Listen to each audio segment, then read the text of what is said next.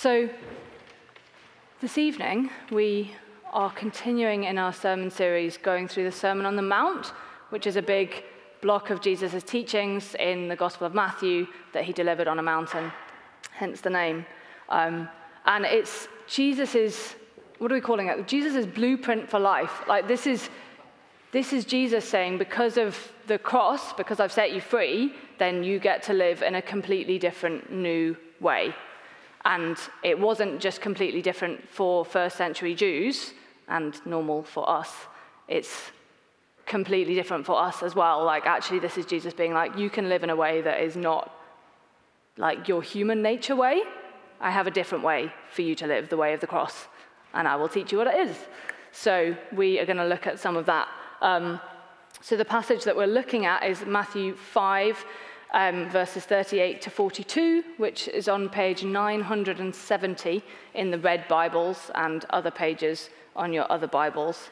Um, and I'll just read it and we'll go from there. So Jesus says, You have heard that it was said, an eye for an eye and a tooth for a tooth. But I tell you, do not resist an evil person.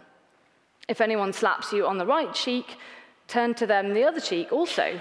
And if anyone wants to sue you and take your shirt, hand over your coat as well. And if anyone forces you to go one mile, go with them two miles. Give to the one who asks you, and do not turn away from the one who wants to borrow from you.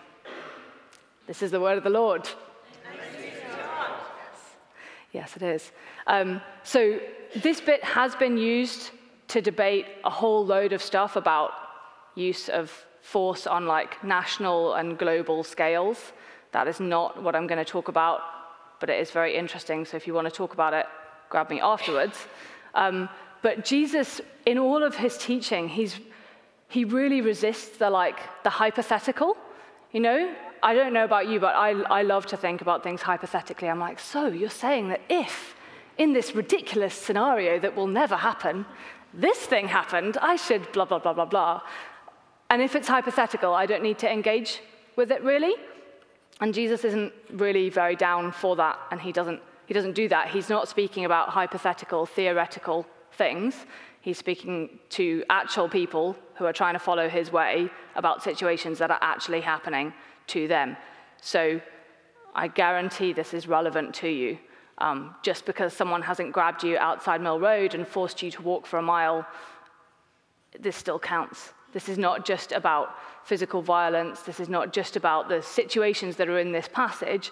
This is about how to respond to conflict or injustice or evil. In, like basically how to respond to broken people given that we are also broken so quite small and definitely relevant for all of us.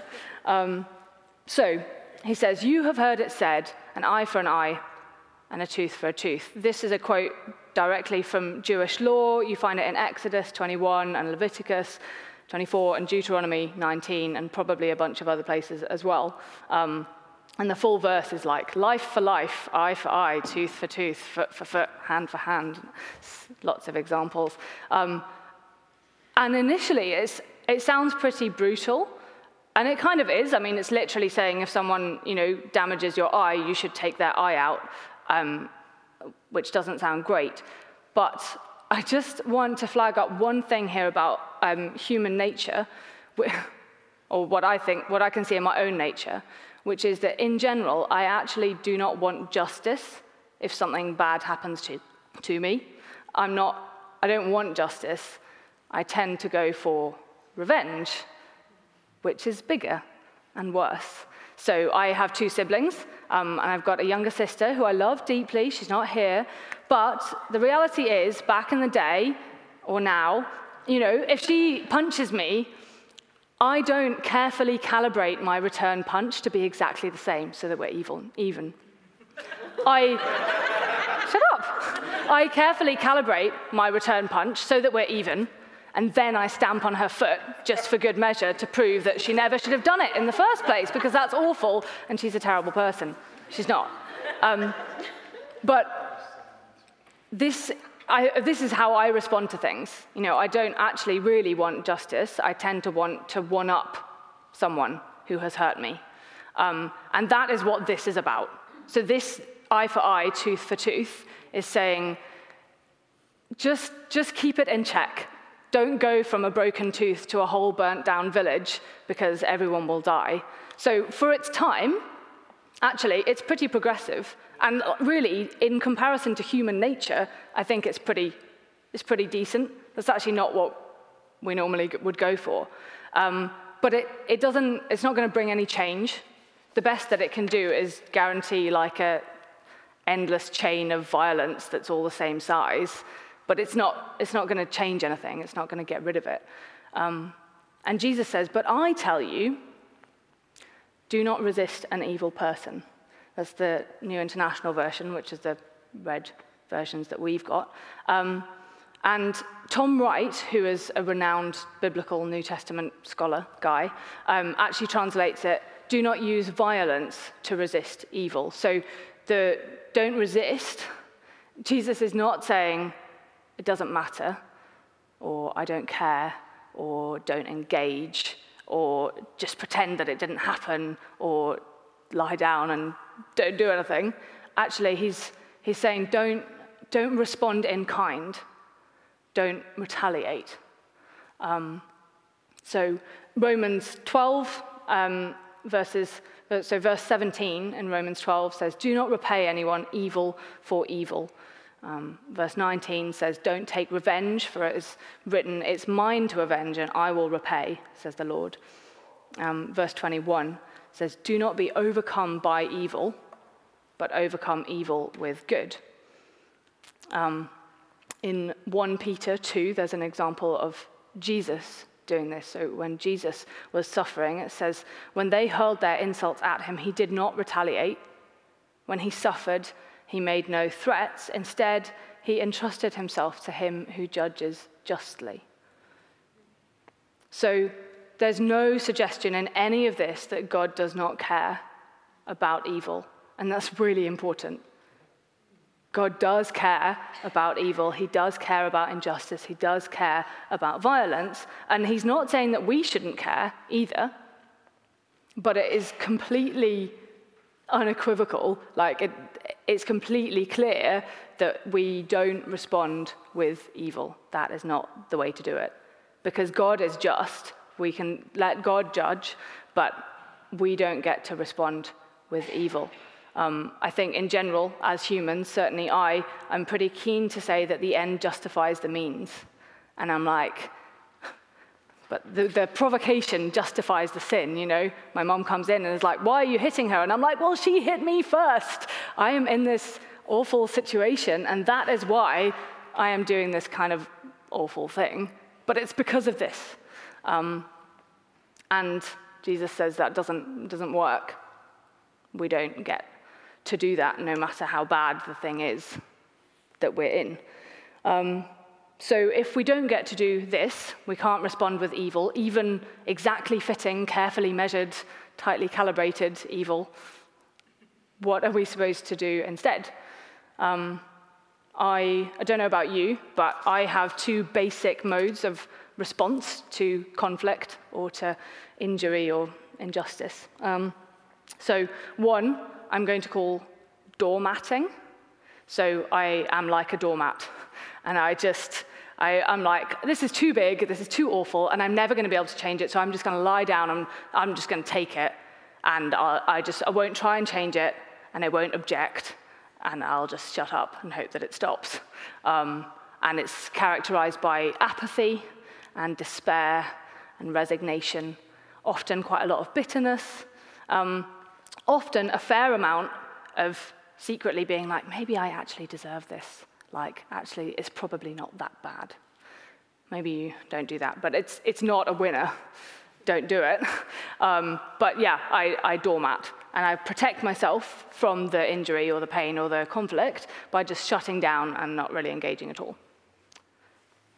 On the other occasions, when I don't doormat, when my sister smacks me in the face, poor girl, she's going to listen to this, never mind.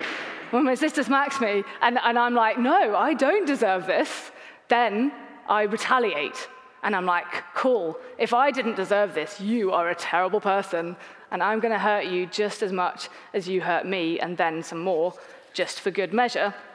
Um, and I will protect myself by responding in kind and preemptively striking or whatever. So I have these two modes of response. One is to pretend that it's not happening and doesn't matter, and the other is to join in and win. And neither of these are very efficient, efficient as, as means of dealing with violence or evil. Um, neither of them make space for anything different or for anything to change. But fortunately, Jesus doesn't just say, you know, don't resist an evil person. He gives us four examples of how we are to respond, four examples of what the way of the cross looks like in dealing with conflict. Um, so, example number one um, is the most memorable one, I think. If someone slaps you on the right cheek, turn the other cheek. So it's very specific, and it's very specific because it was a very specific uh, context. So, in first century Jewish context, slapping someone on the right cheek was like a backhanded slap um, and it was the action of a superior to an inferior. So it wasn't just a slap in the face, it was a deeply humiliating insult and statement about your identity. Quite bad. Um, so surely there's two ways to respond. You take the slap, you pretend you didn't notice, you don't make eye contact, and you walk home, you doormat. Or you smack them right back and you end up brawling in the street outside Alamein or whatever. Um, but Jesus says, turn the other cheek also. So if I've just backhanded slapped someone, I kind of wanted to get someone up to demonstrate, but I won't. Um, if I just backhanded slapped someone, actually, if they turn their other cheek to me and they're still engaging with me, I really have two choices in that moment. I could not do anything, and I could walk away from the situation and choose to, like, not hit them, or I could punch them in the face. Those are pretty much, you know, if I've just hit someone and they're like, those are basically my two options. I could punch them, or I could choose to walk away. So it's pretty high risk, um, but this response does three key things, I think. So it claims dignity, it insists that you are treated as an equal.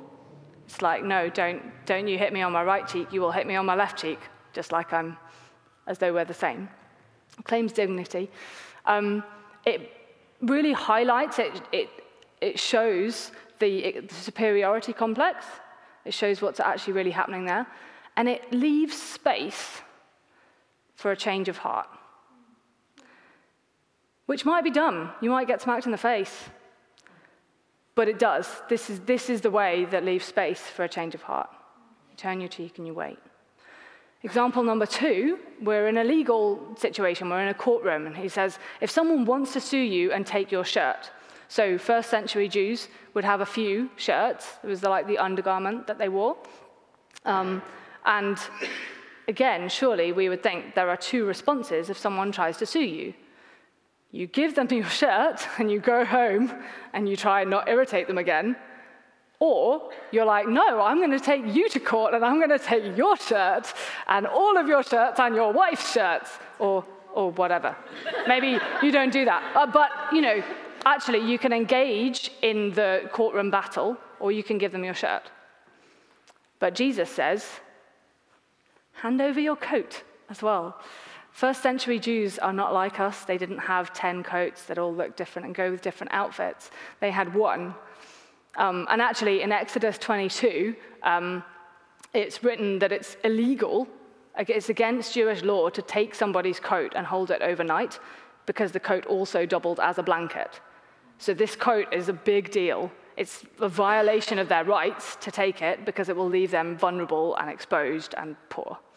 Um, and Jesus says, Cool, if someone wants to take your shirt, you give them your coat as well. Just do it.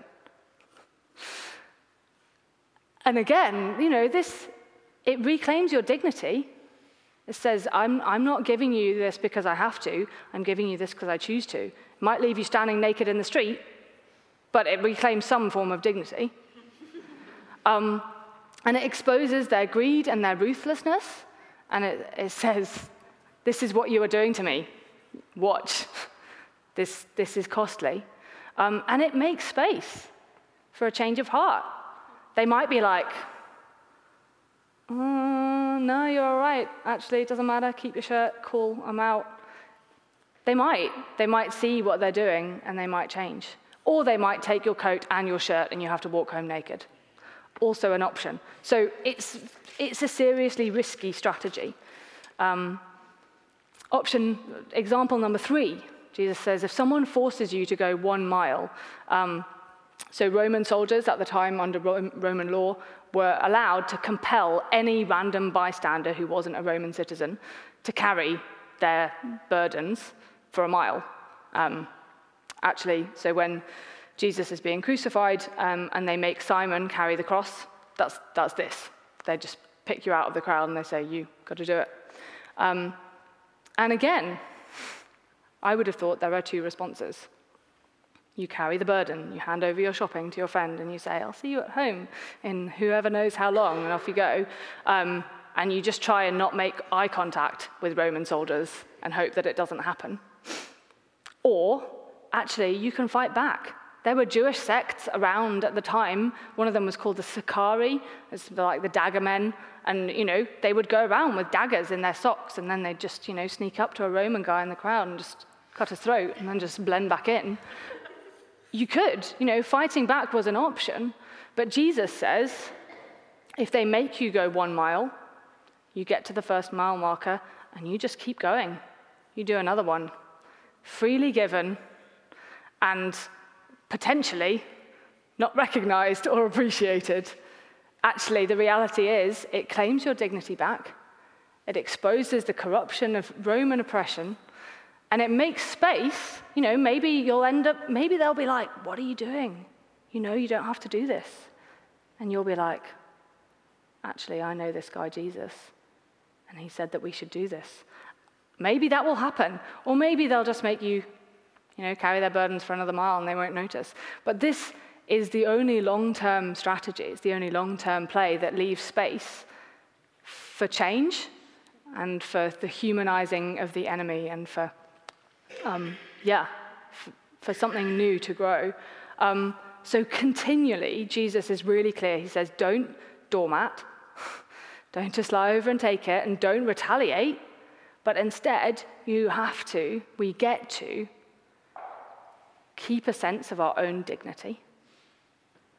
We get to um, expose like what is happening. We get to engage with what is going on, and we get to have hope that something might change. This is not just saying don't do evil. This is like this ridiculous, risky, very risky, radical generosity that we get to do instead and it makes space for change. It's the only thing, in fact, I think, that makes space for change, but crucially, it does not guarantee it. I think that's quite important. I generally will do something if I'm guaranteed of its effectiveness. You know, if I think carrying a burden some an extra mile will guarantee that this Roman soldier will change his mind, I'd probably do it. But if I don't know, I might not.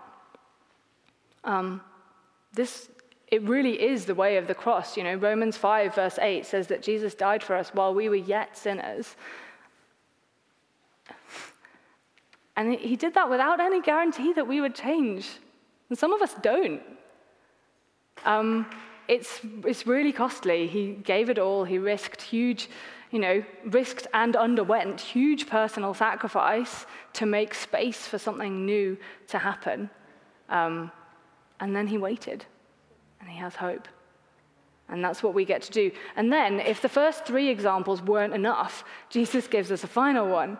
Um, so the first three are an example of how to engage with oppression or injustice or conflict that you really cannot escape. You know, someone has hit you in the face, it is too late. You are in that situation now. Um, but the fourth one um, the power balance has shifted. And Jesus says, Give to the one who asks from you. Um, in this example, actually, we, we are the ones with power, with economic power. Um, and this is injustice or Im- imbalance that we could choose to ignore. We don't have to engage with this. We could choose to ignore it.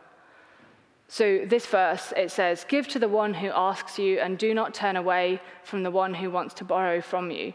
It's a massive verse.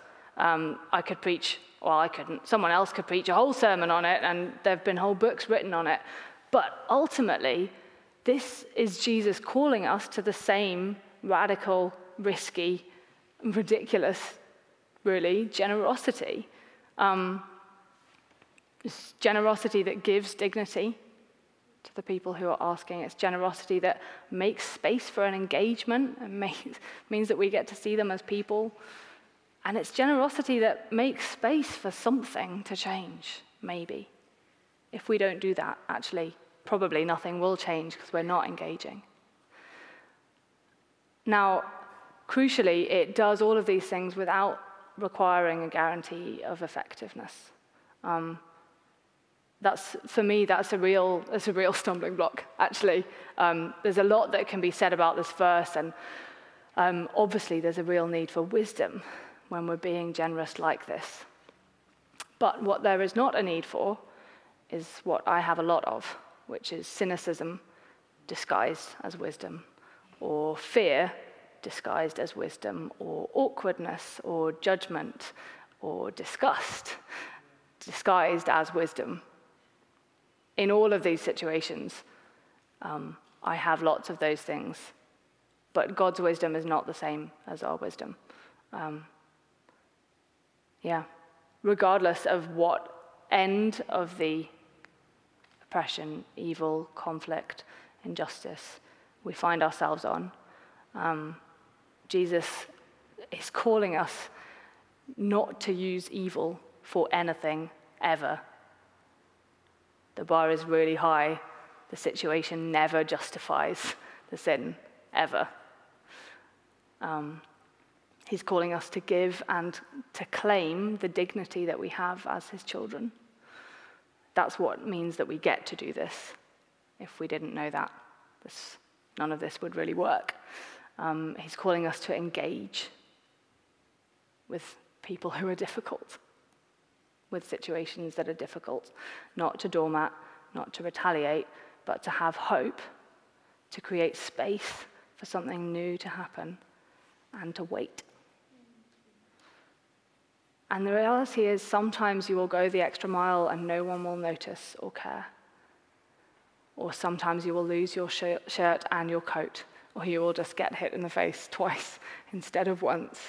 Um, but this is the way that Jesus points us to, and he not only teaches us it, but he demonstrates it to the ultimate lengths. You know, he died in order to make space for a world where sin does not just self perpetuate, but is, is broken. The power of sin is actually broken by the power of the cross. He's redefining what it is to have power and showing us a new way of wielding it. Um, and honestly, it's really difficult. Like, I just want to recognize that. I'm not putting all this in front of you and saying, off you go, no problems here. Um, the passage after this one, the, the, whoever's preaching next week, gets to finish with the verse, You therefore must be perfect, as your heavenly Father is perfect. Humanly speaking, this is not possible because our human nature is pretty flawed. But Jesus has come to make these things possible. Humanly speaking, I am afraid, so I don't do this very well. Or I am exhausted, so I don't do this very well or at all. Or I doubt my own dignity, so I don't even bother trying to do this. Or I am consumed with bitterness, so I don't I don't try and do this. This can only be done through Jesus and through his Spirit. Galatians 5 says, The fruit of the Spirit is love, joy, peace, patience, kindness, goodness, faithfulness, gentleness, and self control. Romans 8, verses 14 to 15 says, All who are led by the Spirit of God are sons of God. For you did not receive the spirit of slavery to fall back into fear, but you have received the spirit of adoption as sons, by whom we cry, Abba, Father. And it's this spirit, and it's that identity that makes this way of the cross like a way that we get to walk. Um, so he teaches and he demonstrates an astonishingly challenging response to evil, to sin. Um, the bar is really high, um, but we are not, we're not left to strive for it alone. Um, and there's grace. You know, he, he died not just so that we get to aim for this, but to pay for all the times that we don't meet it.